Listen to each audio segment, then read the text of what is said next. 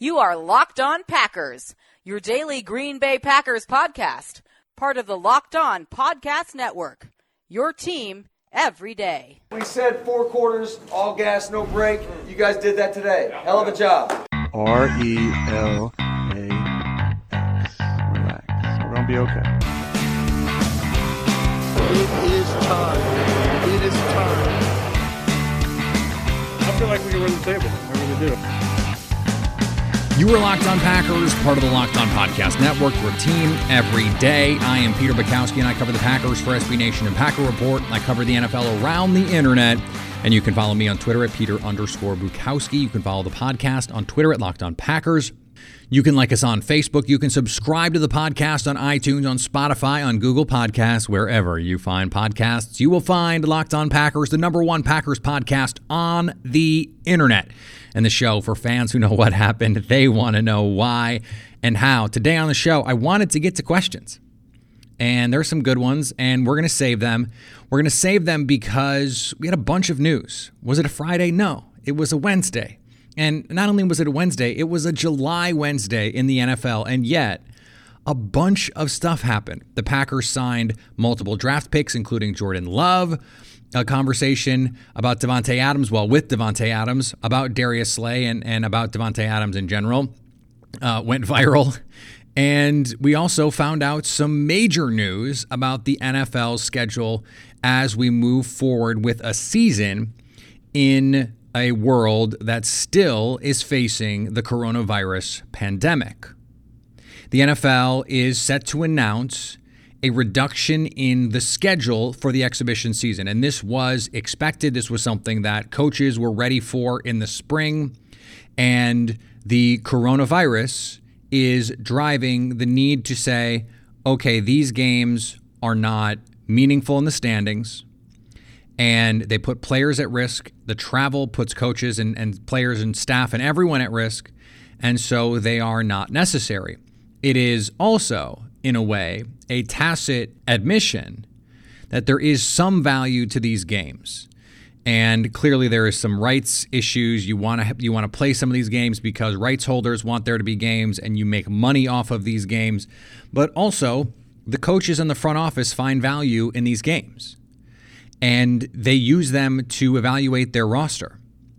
And two fewer games means two fewer opportunities for the Packers to evaluate their roster. For the starters, that doesn't mean much. We know who the starters are going to be by and large.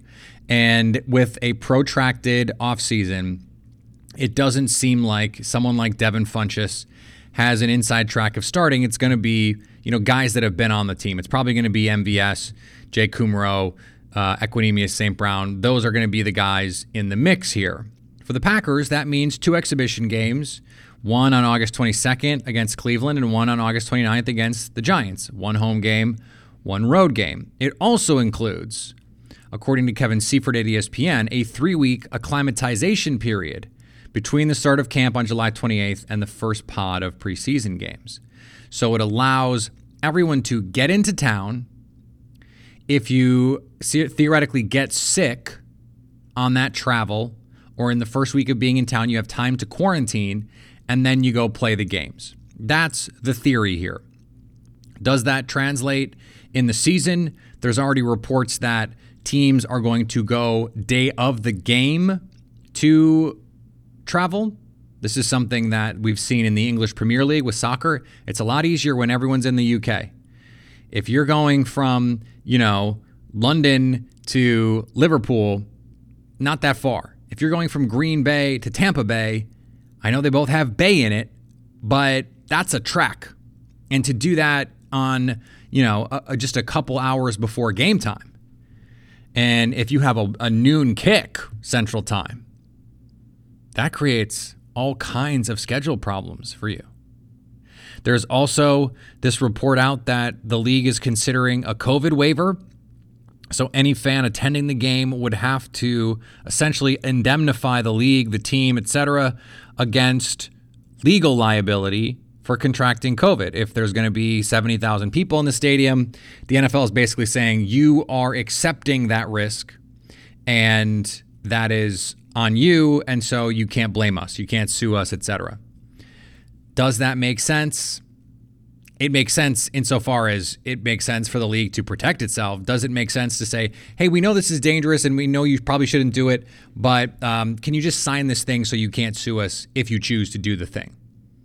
I mean, the the moral thing is to say we think this is not the right thing to do at this time to put all these people together even outside there's a lot of data that says outside the coronavirus is not nearly as transmissible it's not nearly as dangerous and you know it, it's a lot easier to have gatherings mass gathering 75,000 people at Lambeau Field is still going to be a pretty big problem and it's going to be even worse in places like Minnesota, Atlanta, New Orleans, Houston. So the NFL is going to have to reckon with that part of this. Now, this is a step in the right direction. Shortening the exhibition season is something that, even in non coronavirus times, a lot of players, coaches, and teams have wanted, in particular, players. Aaron Rodgers does not care about the preseason. You know who else doesn't care about preseason? Fans. You know who else doesn't care about preseason? Sports writers. Really don't care. Now, it's it's more opportunities for me to talk about the team. It's more opportunities for me to see these players in a game setting. And so I love it as an analyst, as someone who's trying to dissect what's going on and figure out, okay, this is what's happening here and this is what's happening there. And this is this player is is decent and this player isn't. I don't know that it's a great talent evaluator in a vacuum. Uh, but I think it does help you understand. Okay, this player is is doing some things. They have this ability. They're being used in this way. I, I, I don't know that we learn a ton from these games, the the phrase that I always use is just because they don't count doesn't mean they don't matter. And that's the way that I view the exhibition season. You know, Bob McGinn had a pet peeve. You can't don't call it preseason. It's an exhibition. They don't count. They don't matter. It's just for the fans. If there's no fans, do you really need an exhibition season? Well, the teams do use them. And I think it's worth having a discussion about who benefits and who doesn't. Because if you need some of these guys to get up to speed, you want them to get live game reps. You want Josiah DeGuara to get some game reps. You want Jace Sternberger to get some game reps. Devin Funchess and Aaron Rodgers, you want them to get live game reps because they're not going to be joint practices. Those were their opportunities, in, in theory, to get some something close to live bullets, and knowing that Aaron Rodgers probably not going to play much in the preseason. So now we're not going to get that. I th- I still think Jordan Love is going to play a lot in the preseason. I mean, why even bother playing Tim Boyle until like the fourth quarter? Aaron Rodgers is is not going to play very much at all. You want to get Jordan Love as many of these reps as you possibly can. So in two games, I mean, there might be in one of these preseason games, Jordan Love might might legitimately play three quarters. And we've seen that from the Packers from other teams in the past. Brett Hundley, there was a game Brett Hundley played three quarters because he could. And you know, it's it's pretty unlikely someone is going to suffer a career-threatening injury in the preseason, and and so you know, I, I don't think that that part of it is a worry. You want to get him reps. You want to get him live reps, and you want all these rookies to get reps. You want all of these first-year Packers to get reps. You want Christian Kirksey to get some reps. Rick Wagner to get some reps. They don't have to play the game. You have to play, you know, a half or even a quarter, but these reps are still important. They're not everything. You know, the starters are going three quarter speed, maybe 80%. And, and so, you know, you can't learn a lot there, but you want some continuity and you want to get your young players a chance to get acclimatized. Okay, here's what it looks like in, at, in real time, in real speed. And you know that stuff matters. It, it matters on the margins. Is it is it materially impactful on the season? I don't know. I don't know. I don't I don't think it is, but I don't think it doesn't matter. Does that make sense? I don't think it's nothing, but I don't think it's a big something. It's something. It's certainly not nothing. I'm not convinced it's something, but it's not nothing. And it is something for the fringe roster guys because it's two fewer opportunities for them to show what they can do, fewer opportunities for them to try and make this team. And so you know, the, the receiver thing, every year, the, the, it seems for the last five plus years, the Packers have had this glut of receivers. Well, what are you going to do? Well, the preseason has been a big barometer of that, and it, it has been an indicator for the Packers. Okay, uh, we got to got to keep all these guys, I guess. Or hey, this person is is dispensable, this person is disposable, et cetera, et cetera. So it's fewer opportunities for that. Now, maybe the Packers don't need it. It is a crowded roster as is. So we'll see what happens there. The fact that there are fewer opportunities means fewer opportunities for fans if we have fans. So that affects you. Uh, it also means fewer opportunities for the Packers to evaluate their players. And those kinds of things matter. Before we get to the second half of the show, I do want to just do a quick plug. Um, there is a, a bar in New York City called Kettle of Fish. And Aaron Rodgers tweeted about it. Aaron Nagler tweeted about it. I tweeted about it. It is a very special place. It is, in my opinion, the best place to watch a Packer game that is not Lambeau Field. And because of the coronavirus, because of the shutdown in New York City and the ongoing shutdown of our economy, um, they're struggling. And we don't want them to have to close. So I highly encourage you go to their GoFundMe page if you've never been to Kettle of Fish. Ask a friend of yours, a Packer friend, if they've been.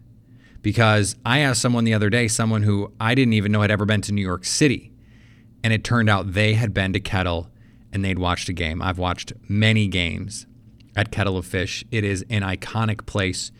It is part of Packers history. Aaron Rodgers has been there, taken photos there.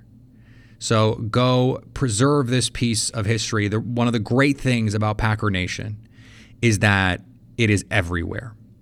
It is not just in Wisconsin. It's not just Door County and Milwaukee and Madison and Green Bay and Appleton and Two Rivers and Rhinelander and Wausau and Wisconsin Rapids and Stevens Point and La Crosse.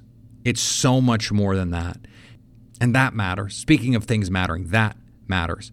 So I hope you will help keep a place like Kettle of Fish open. Go to their GoFundMe page and support them with whatever you are able to give. I understand that this is a tough time for everybody. And we're all trying to make ends meet here and and muddle through. So help a place that really does nothing but bring joy. And if for no other reason than the first place Bob Dylan ever saw Jimi Hendrix play was at the original Kettle of Fish. True story.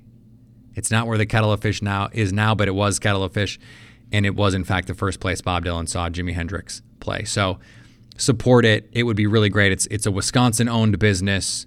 Um, they actually have a uh, a beer named after Wisconsin there, and at halftime, at halftime of Packer games, they serve brats, Usinger's brats that they fly in every week. So it is a special place. I hope you will support it. Today's episode is also brought to you by RockAuto.com. Rock Auto tries to make car part buying easier. It can be so confusing, so overwhelming to have to go to a car parts store and explain, okay, I have this model and I need this thing, and you don't know if you're using the right words. I I struggle to make these reads happen because I don't know these words. I can't improv. I can't just ad lib, oh, the thing. Yeah, I don't I don't know them. If I needed to buy parts for my car, I would be in big trouble, which is why I can use Rock Auto to make my life easier, and so can you. The best thing about it is they do not have different price tiers for professional mechanics versus do it yourselfers. They always offer the lowest possible prices rather than changing prices based on what the markets will bear. They have a unique catalog that's remarkably easy to navigate. Quickly see all the parts available for your vehicle and choose the brands, specifications, and prices that you prefer. Go to rockauto.com and see all the parts available for your car or truck and write locked on in the How Did You Hear About Us box so they know we sent you. Today's episode is also brought to you by the U.S. Army. If you're looking to make an impact, there's no better place to do that than the U.S. Army. Whether your goal is to fight and cure diseases, develop technologies, or seek adventure across the globe, the Army is where you can make all of that happen and so much more. The Army is a team of a million individuals working together to take on the most complex problems in the nation and the world and to win. All right, I want to talk about this thing that I when I tweeted it out, I had no idea it would it would become a thing. And I tweeted out. Brian Baldinger, who's a, a former NFL player, does these things on Twitter, Baldy's Breakdown, and he does this special for Game Pass where he sits down with players and analyzes their tape. And one of the things he did was sit down with Davante Adams. And it, it is a great episode. Go find it. It's on YouTube. Um, you can watch it. It's really fascinating. And, and Davante Adams talks about the craft of route running, about reading defenses, reading coverages, timing with Aaron Rodgers. I mean, it's fascinating. Go check it out. But on a particular play, he said that he knew against the Lions that he knew it was man coverage. And he knew it was man coverage because the Lions never disguise man coverage. He said he watched 200 cutups. And on plays where the Lions were in man coverage, Darius Slay traveled with the receiver, the number one receiver. And on plays where they were in zone, he wouldn't. So Davante Adams knew every snap that at least that there was motion or that he was traveling what coverage the Lions were in. And the reason I tweeted it is because I thought it was funny that Davante apparently in this game told Darius Slay that he knew what coverage they were in every time. He was like, "I, you guys are, are you, or you're not disguising. I know the coverage." And Darius Slay apparently thought it was hilarious because he found my tweet and said so. And I'm not telling this story to say, oh, isn't it cool Darius Slay retweeted me? But by the way, isn't it cool that that happened? Uh, what I think is important for our purposes is one of the things that I, I think comes up a lot with the Packers and and why some some fans have frustration with this defense is you go into a game and you say, okay, this team has one receiver that can beat us. Just let Jaire take that dude. And against the, you know, against Terry McLaurin, the Packers did it. Jaire matched him most of the game and shut him down most of the game. There was a, a late a late touchdown throw um, that that I, I'm not sure was all Jaire's fault. I think he expected to have safety help, but Mike Pettine doesn't like to do it. Uh, the signature Jaire Alexander performance is against the Rams, his rookie year, shuts down Brandin Cooks and and is all over the field with him, runs with him step for step, shows his speed, shows his agility, shows his tenacity, shows the dog that is in his play. Mike Pettine says, I don't like to do it because it's predictable. You know what we're going to be in. If Jaire Alexander is following around Adam Thielen next year, the, the Vikings are going to know what coverage they're in every time. Now, you can disguise it and Brian Baldinger mentioned that. He said, they, "Well, they don't they don't bluff it." And Davante Adams said, "No, they don't. They don't even fake it because if you send a receiver in motion, and this is something teams do all the time. It's something the Packers do all the time, and it's something I'd like to see the Packers do more of.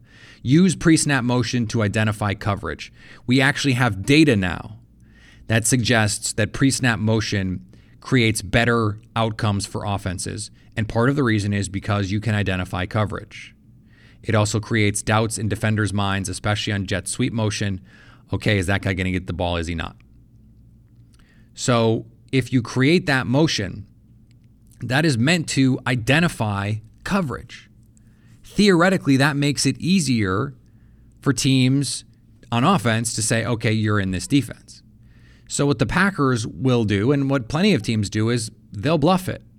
Jaire Alexander will go in motion with the receiver and they'll be in zone.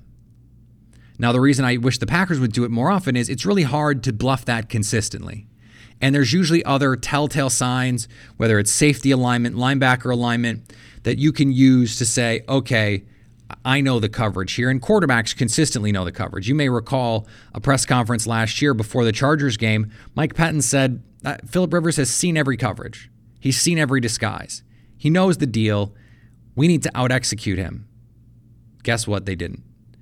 And being able to disguise is important, even against good quarterbacks. Aaron Rodgers, every once in a while, will get fooled. Tom Brady, every once in a while, will get fooled. Drew Brees, every once in a while, will get fooled. And you can't do it consistently, but every once in a while. And those every once in a whiles can turn into interceptions, and those can be important plays for your team, particularly when you don't have top tier receiver talent. You need those wins on the margins. You need to be able to say, okay, they're in man coverage. So that means this thing for route adjustments, you need to make it easy. because receivers don't read coverage the same way quarterbacks do. They just don't have the same alacrity with it in most cases. The great ones, of course, do. And by the way, same is true of quarterbacks. there are a lot of quarterbacks that don't read coverages well pre-snap. The great ones do. But you want to make it easy. That's the that's sort of the point of coaching in the NFL. You want to make it easy for the quarterback, you want to make it easy for the receivers. You want them to know, okay, man coverage, I got this adjustment. Okay, zone coverage, I got to sit down here. Okay, they're going to try and pinch me to this side. And and those all matter when we're talking about concepts that a given team is going to run. So the Packers, who lack great receiver talent, could really stand to rely more on pre snap motion, jet motion, to not only identify coverage, but to create advantages for themselves, whether it's with numbers, whether it's with leverage, or it's simply trying to get the linebackers to move in a specific way.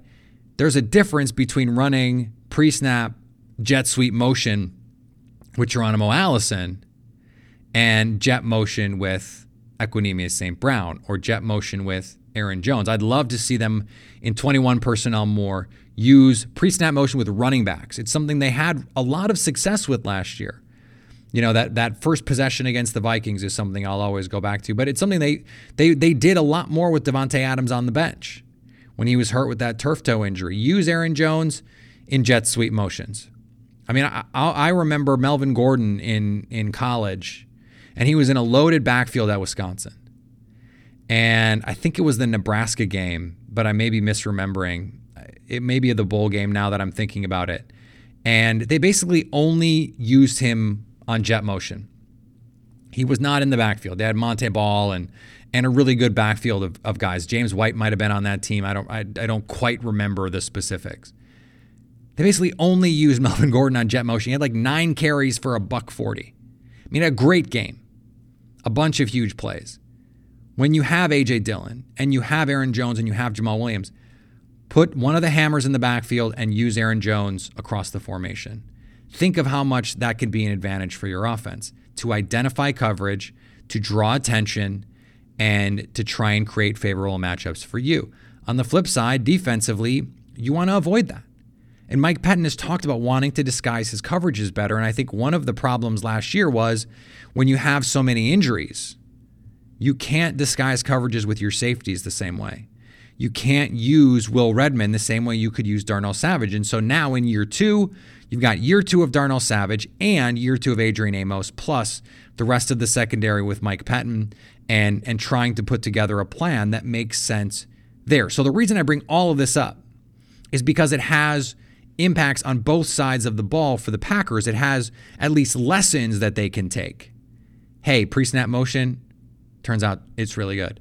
And being able to disguise your coverages turns out it's really good. As we finish up here, I do want to mention the, the deals that the Packers signed with Jordan Love and AJ Dillon. And, and a lot was made of the fact that the Packers ended up fully guaranteeing Jordan Love's deal. Uh, but Jason at Over the Cap mentioned that it's not really a big deal. Uh, last year, the 24th pick got a fully guaranteed deal uh, which typically means that this year the 25th pick would get one. Uh, Brandon Aiyuk did get one. And the Packers said rather than haggle over, you know, less than 2% of the contract being non-guaranteed, they just did the full guarantee. So Jordan Love has a fully guaranteed 4 years plus the 5th year option and he's going to play before then. He's going to play before then. So it's not really something that anyone should worry about. Most picks, most first round picks, you might as well get four guaranteed years because everyone gets four years unless you're absolutely completely an unmitigated disaster. Everyone gets that time. Everyone gets four years at least as a first round pick now to prove their worth. And Jordan Love might not play for two years. So, what is the circle? I mean, Mitch Trubisky was really bad last year, and he, he's still going to be under contract and and might get an extension. I mean, let's let's all hope that Ryan Pace keeps his job and extends Mitch Trubisky because that would be that would be pretty glorious for the Packers. so it's it's it's noteworthy that the Packers did this, that that he signed and that it's done beyond that, it's not particularly noteworthy. And and they were able to sign. I mean, I saw some consternation on Twitter. Why are these guys signing these things in person? AJ Dillon and Jordan Love were each already in Green Bay. So it's not like they had to travel to sign these things. They've been in Green Bay, they've been working out. And actually, I have been working on trying to get uh, the trainer over at Synergy in, in Green Bay to talk about the work that they're doing and, and what he's seeing. So, something to look forward to. I do have some fun interviews coming up, a lot great planned for July. And so, we're going to have a lot of fun between now and when camp opens. And uh, I, I, hope you will come on that journey with me. Uh, best way to do that subscribe to the podcast itunes spotify google podcasts wherever you find podcasts you will find locked on packers like us on facebook you can follow me on Twitter, Peter underscore Bukowski. Follow the podcast on Twitter at Locked On Packers. And anytime you want to hit us up on the Locked On Packers fan hotline, you can do that 920 341 3775 to stay Locked On Packers.